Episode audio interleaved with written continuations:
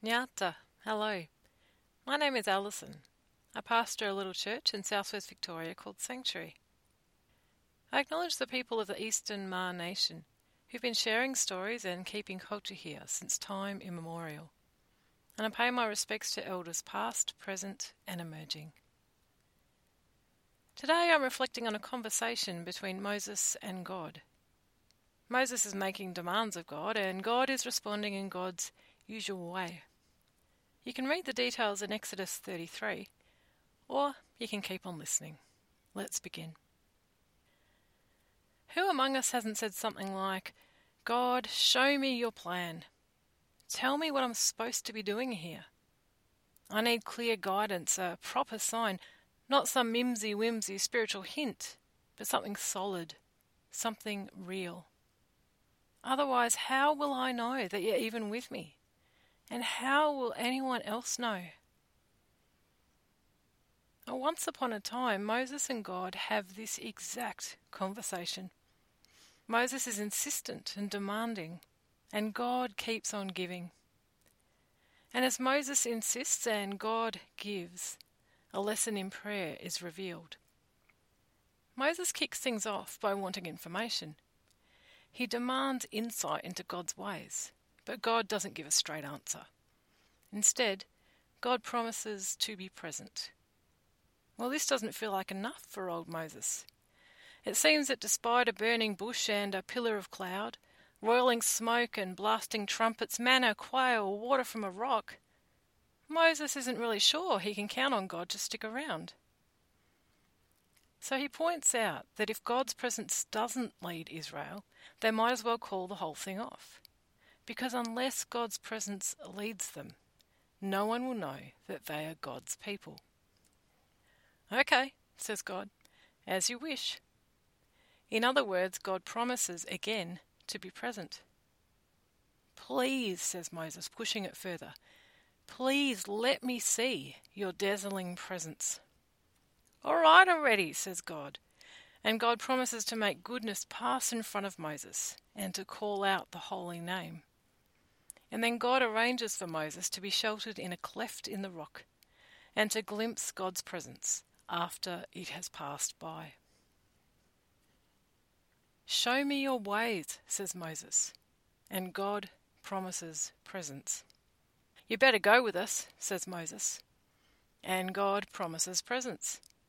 Show me your dazzling presence, says Moses, and God does.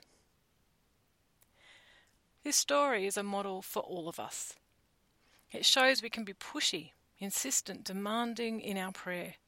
Let me in on your plans, God. Remember your people. They're your responsibility. You better go with us and show us that you're here. This story also shows that we can ask questions. What am I supposed to do here, God? Are you with us or not? How will I know? And this story shows that we can ask things not only for ourselves, but for all of God's people. We can remind God of God's commitment to every person. But how will God respond to our questions and demands? Looking at the story, we see that whatever Moses asks and whatever he demands, God's presence is the answer. This suggests that God does not so much address our questions and demands as meet our basic need, which is to be in the loving and healing and liberating presence of God. God has one thing to say and one gift to give, and that is God's self when we receive God's word, letting it dwell in us and letting ourselves dwell in God's self, everything else follows. Urgent questions may be answered, deepest needs may be met, or in that gracious and merciful presence, our perspective may change, and things which were once so pressing may simply fall away. This is best illustrated with another story. The one which follows was written by a member of our congregation about a wilderness experience when life had felt very hard for her for a very long time. But then she experienced the one gift that God has to give.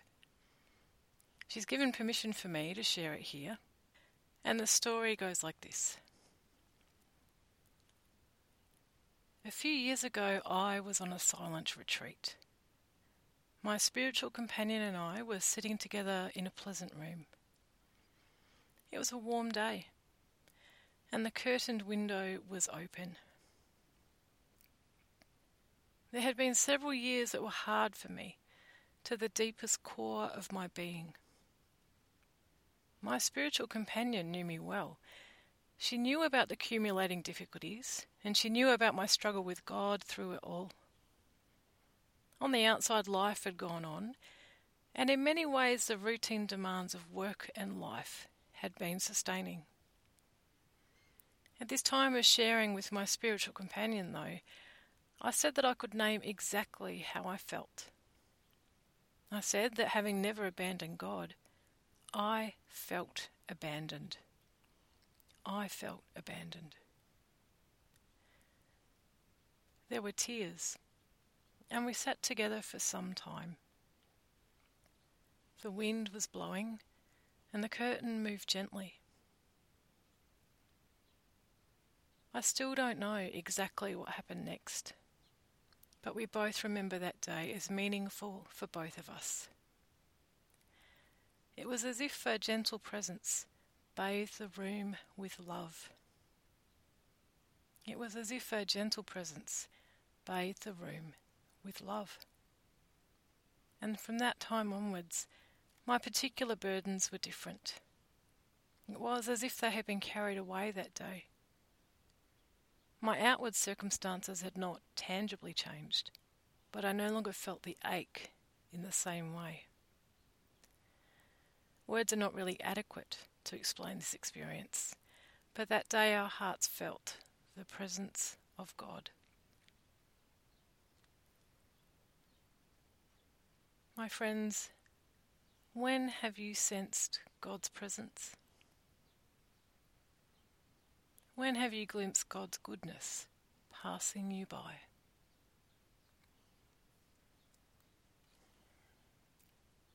And my prayer for you this week is may you know God's goodness beyond imagining, and God's grace beyond measure, and God's mercy beyond compare.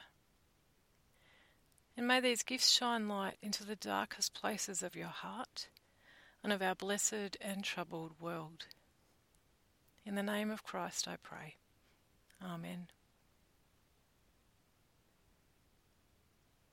If you were touched by what you heard, there's always more to read on our website at sanctuarybaptist.wordpress.com. Sanctuary is funded entirely by members and supporters. If you'd like to support the work of this little church, you can make a donation via PayPal, and you can find the details for this on the website. Thanks for listening, and we'll catch you another time. God bless.